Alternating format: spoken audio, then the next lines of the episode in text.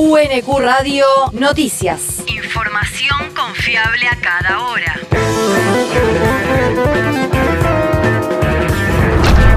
El clima. El Servicio Meteorológico Nacional anticipa para este martes nieblas matinales, cielo mayormente nublado por la tarde y lluvias por la noche con una temperatura máxima de 22 grados. El país. Bataki se reúne hoy con directivos de empresas de energía, tecnología y automotriz.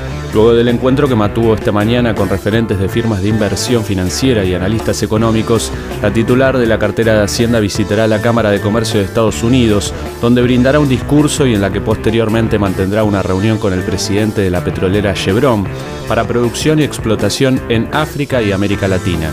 Finalmente, y antes de emprender su regreso al país, Batakis mantendrá encuentros bilaterales con directivos de General Motors, Amazon y Google. La región. El transporte público de colectivos continuará reducido hasta que el gobierno pague la deuda de subsidios. Así lo anunció la Cámara Empresaria de Autotransporte de Pasajeros a una semana de iniciar la reducción del servicio de transporte de pasajeros en el área metropolitana. Justifican la medida porque no pueden hacer frente a los gastos y adquisición de insumos para brindar el servicio. La Cámara indicó que poseen atrasos en los aumentos del subsidio desde el mes de marzo y que la medida continuará hasta que esos montos sean cancelados.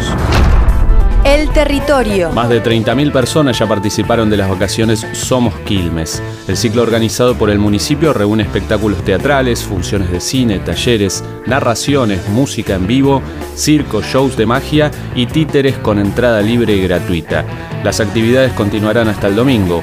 Hoy martes puede disfrutarse desde las 14 la obra Anida y el Circo Flotante en el Teatro Municipal. A las 15 en el Centro Cultural Amaicha de Solano habrá cine en vacaciones y en el CPA Leonardo Fabio un show musical para toda la familia. El mundo. El líder del partido que llevó a Castillo a la presidencia peruana denunció abusos de la justicia. El referente de Perú Libre, Vladimir Cerrón, calificó ayer de abuso a las restricciones a su libertad que le impuso un juez dentro de una investigación sobre su supuesta afiliación a una organización terrorista. La misma medida y por razones similares le fue aplicada al ex primer ministro del actual gobierno, Guido Bellido, y al parlamentario Guillermo Bermejo, absuelto dos veces y todavía procesado por motivos similares. Los tres son imputados por la Policía Antiterrorista de mantener contactos con miembros remanentes del Grupo Sendero Luminoso. La universidad. Inscripción web a materias del segundo cuatrimestre 2022 en la UNQ. Será para carreras de pregrado y grado de modalidad presencial. La inscripción a materias será los días 1, 2, 3, 4 y 9 de agosto en el campus virtual www.campus.ueq.edu.ar. Más información en unq.edu.ar. El deporte. Se cierra la décima fecha de la Liga Profesional de Fútbol Argentino con dos partidos. Desde las 20, Barraca Central enfrentará a Patronato de Paraná y Arsenal recibe a Rosario Central en el viaducto.